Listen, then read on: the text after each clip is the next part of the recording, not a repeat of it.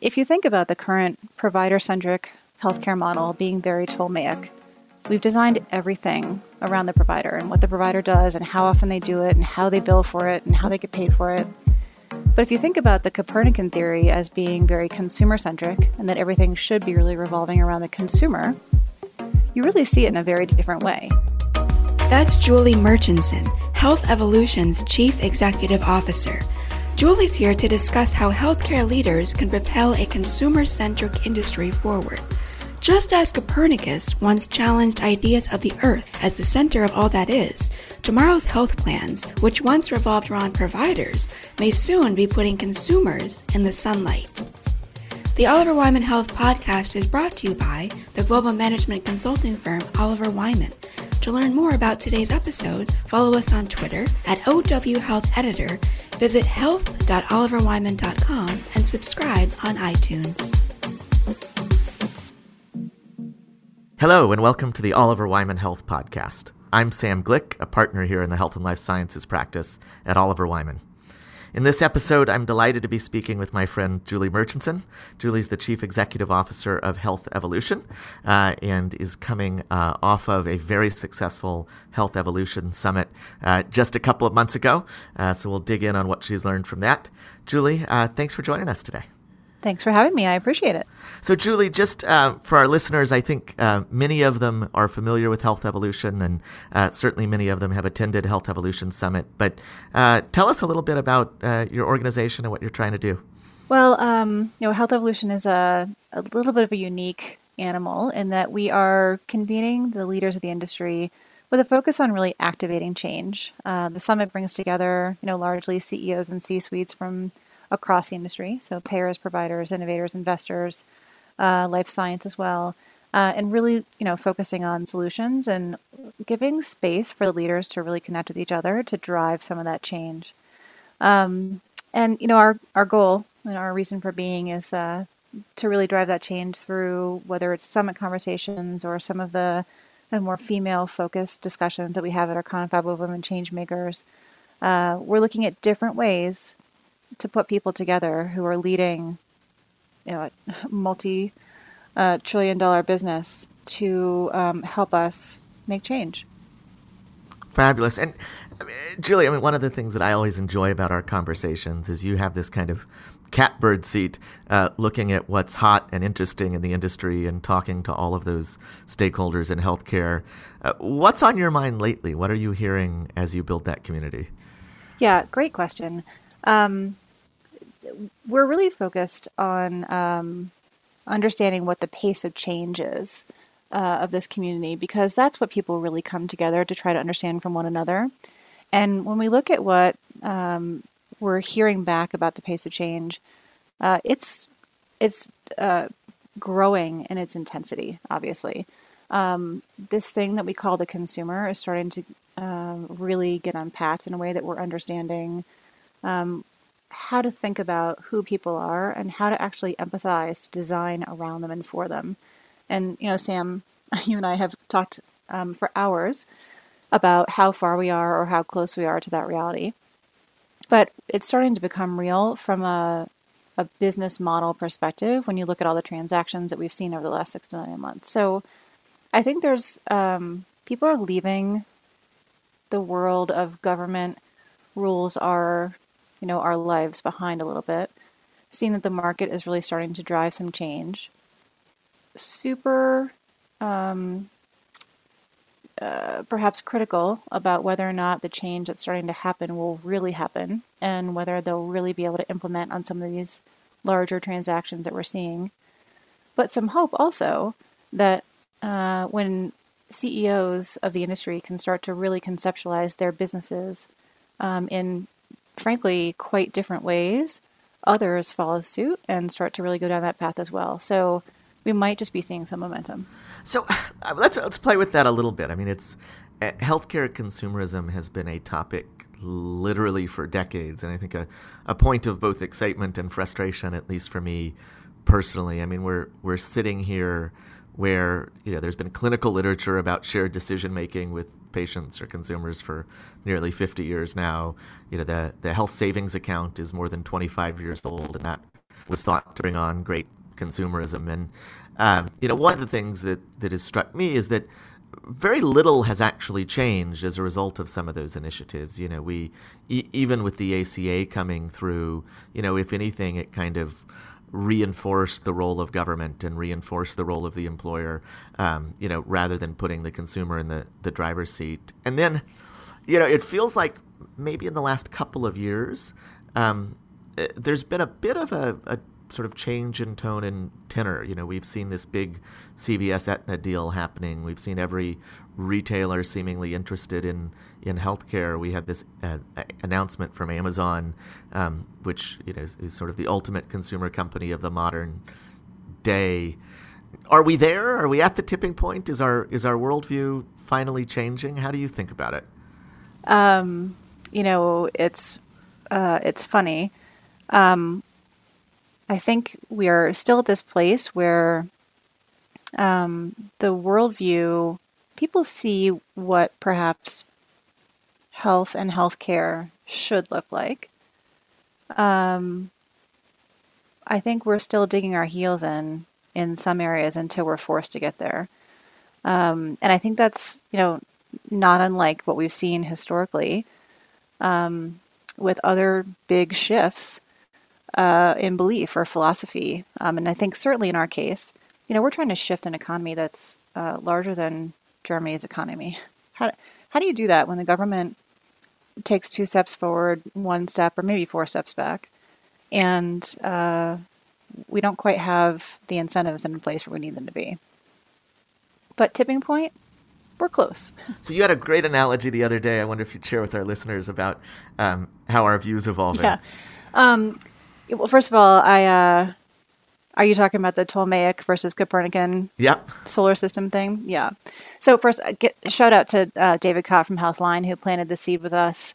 Um, and in case you're not a, a scholar of ancient astrology um, or astronomy, I should say, um, you know, Ptolemy's followers uh, believe that the sun and the stars and the planets rotated around the Earth, and that's how we thought about this for a long time. Um, but as we now all know, uh, the planets, including Earth, revolves around the sun. So, how did that shift happen?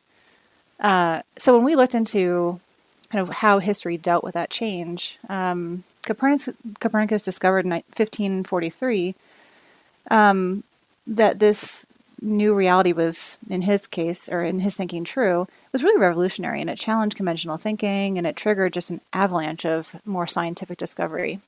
And this kind of upending of the world um, is tough. You know, the old guard never gives up without a fight. Authorities even jail Galileo as a heretic for advancing Copernican theories that challenged the Catholic Church. So we really got into this as saying, okay, so what does this have to do with healthcare?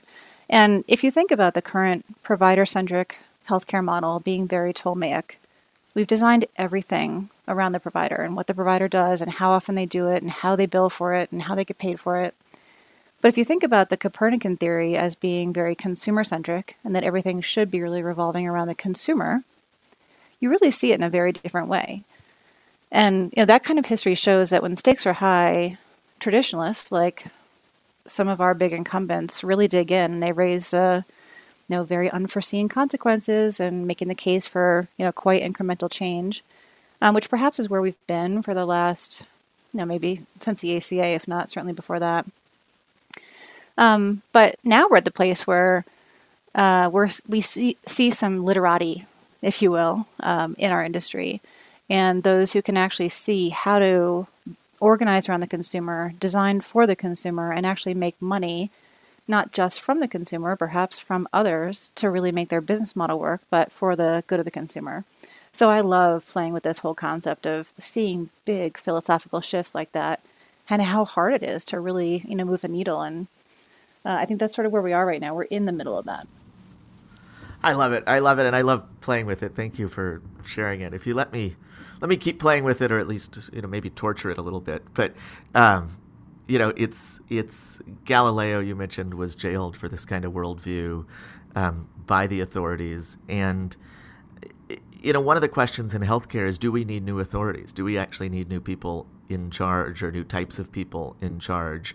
Um, you know, it's I was I was having a discussion with somebody the other day, and Um, even though Amazon is now the the world's largest, not just consumer company, but but or at least the most world's influ- world's most influential consumer company. Um, you know, it is it's one of the largest mail order companies if you use that kind of old language.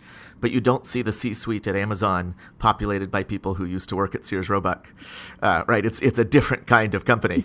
it's a different place. And uh, how how do you think about healthcare leadership? I mean, can the people who run incumbents really be the change or or do those organizations only change if they have different kinds of leaders? It's such a great question and I think it's the you know multi-billion dollar question today. Um, on a kind of philosophical level, you know, we started our confab of women change makers, as you know, um, to purely look at leadership challenges and opportunities through the lens of female executives. And, um, you know, we've looked at things like uh, empathy. Leaders who are going to figure out the consumer and design design around the consumer will do so with incredible empathy. And leaders who um, need to bring their employees and customers through to the other side of this. And many of these organizations will transform in major ways, while many will go away. But those leaders who can get it, their organizations the other side will do so with intensely radical transparency. And this year we talked a lot about things like power. You know, is power a verb or a noun? We always use, not we, but humankind uses power largely in the business context as we own power, we have power, uh, we want to get power. But we don't frequently talk about it as we use power to fuel what we know we need to be doing for our businesses or what we need to do um, to do the right thing. So, you know, some of these concepts um, around what the characteristics are, um, I think are a lot, you know, a lot of what we need to look at to answer that question. But if I take your question a different way, uh, and I look at certainly some leaders out there, you know, you are seeing uh, hospital and health system leaders who get this and who are really shifting the mix of their revenue and the mix of their risk um, in a way that's material and creating new types of organizations. It's not everybody, but you're seeing a few. So you're seeing, you know, health plans who are becoming consumer companies, um, not just those who have been involved in big transactions, but those who are making themselves more retail oriented, um, or you know, are becoming uh, more of a service because they have a core competency that can actually be useful in the next world. So there are a few, and I think uh, you know, I'm I'm proud to say that there are a number of them who are at the summit, which is great. I will say though that um, seeing what Amazon has been able to do, uh, I think we will see some really major players come in after they study the industry for a while and pick those pieces that they see as being most relevant and important to the consumer and pick up those pieces, put them together, and make them happen for the consumer and those businesses might look nothing like what a health plan looks like today or what a health system, a typical health system looks like today. Um, so I, you know, it's kind of cheating, Sam, but I think there's a bit of a mix of an answer to that question. Yeah. I mean, there's a lot we could do with that. Let me let me take it in, in two directions. I'll I'll start with with one of them. Uh, I think you make a really interesting point about empathy, which is, you know, as much as we are all consumers, um, if you don't really have a kind of deep understanding of not just the decisions that people make and why, it's hard. It, it, it's hard to be a kind of company that actually sort of understands where they're going and how they're evolving, right? It's really important to understand not just what decisions people make, but how uh, and why they do so and what their kind of life context is. And, you know, I was struck, I had the, the privilege of attending the, the Women's Confab for the first time this year. It's been a topic area in which Oliver Wyman's doing some research. You know, we're thinking a lot about women's leadership, and and healthcare is this interesting kind of dichotomy of you know. We have research that shows that somewhere between 70 and 80% of healthcare decisions are actually made by women. They are the family decision maker when it comes to healthcare.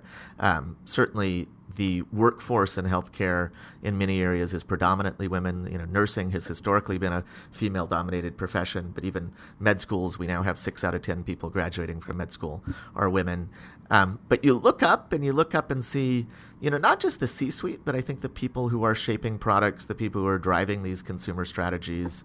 Um, and while we're making strides, they're they're still predominantly men there. And uh, how, in your mind, do you resolve that dichotomy? How do you think about, you know, sort of making the people make decisions and design products and strategies look more like the consumers who are actually buying them?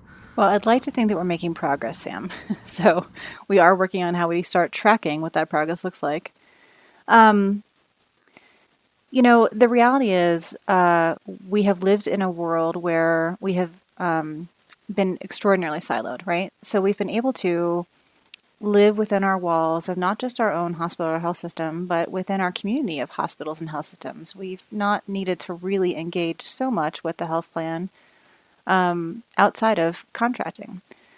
Uh, what's, you know, even what we're seeing with the transactions that have happened, the relationships that are necessary to really push forward um, into the next, you know, vision of where we're where we're going uh, requires connection. And I think uh, women, in particular, um, are good connectors. We think we're we're natural connectors. We think a lot about uh, where we can drive things through relationships.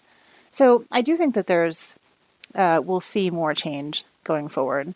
Um, I you know in addition to whether it's female or male diversity, we just have a diversity issue in general. If, when you start to look at the people we're serving and kind of who we are um, as an industry. So I know the industry is thinking a lot about that. Um, certainly, our leadership is thinking a lot about uh, trying to drive more diverse thinking into um, even what we do at the summit um, to try to pull folks in who um, have experience and can share where they're coming from, certainly from the Medicaid and underserved community health centers and public hospitals.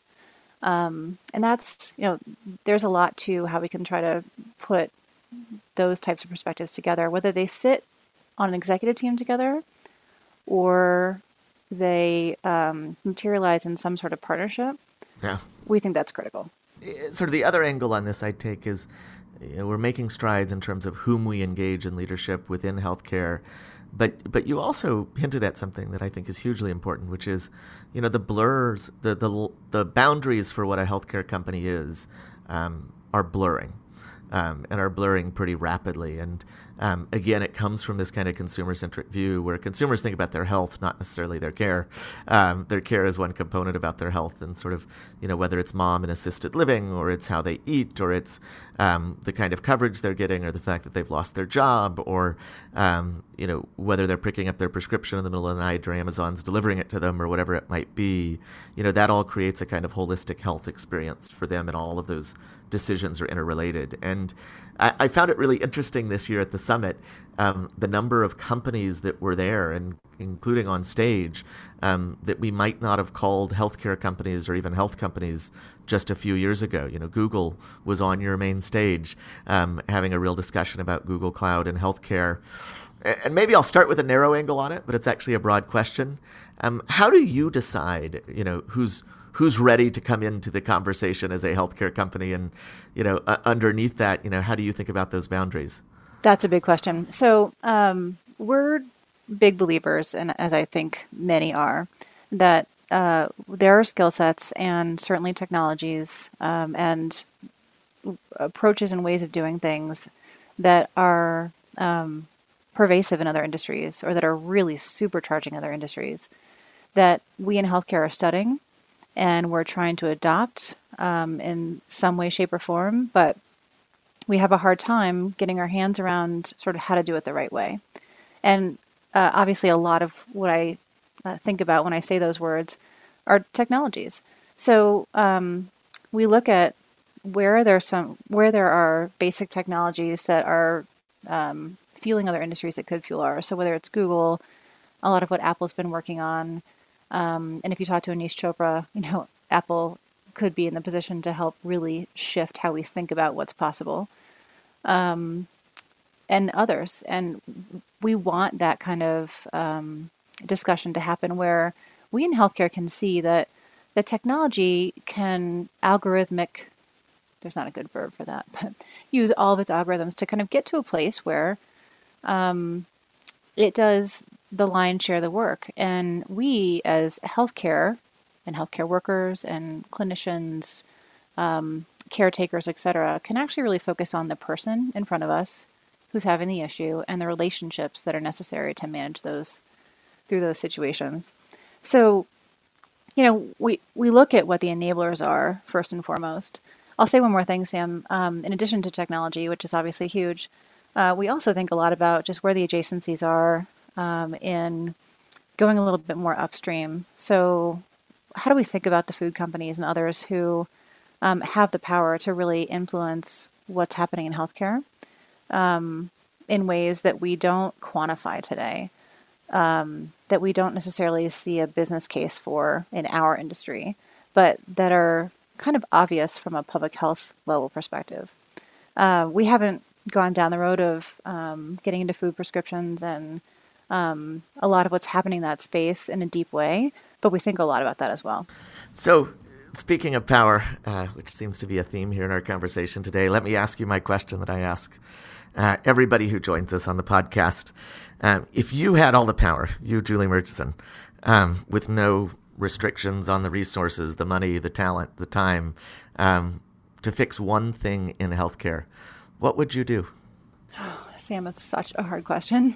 Um, you know me, I come from more the IT side. So, well, I would give anything to have pervasive access to information at the point of care or at any point along the way, um, or all the incentives aligned and all the things we talk about in healthcare all the time.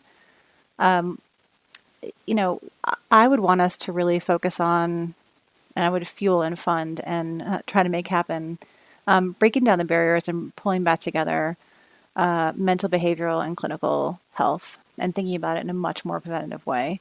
And what scares me a little bit about my perspective on the answer to the question is a lot of what we need to be focused on in healthcare um, really starts with uh, who we are as people and our health and our understanding of um, what's good for us, what's right for us, uh, uh, working with other industries um, on you know thinking about what's right for the cons- I shouldn't say right for, but what consumers want that consumer that's right for our overall societal spend.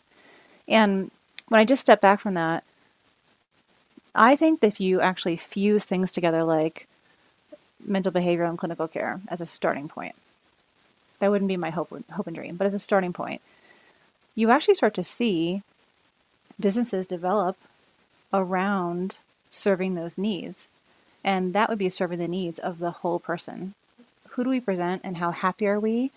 Are we lonely? Are we living in, in a, a situation that does not really um, help our health? Are we financially sound? All these things. We would very naturally start to look at how do we really help this person thrive as a person?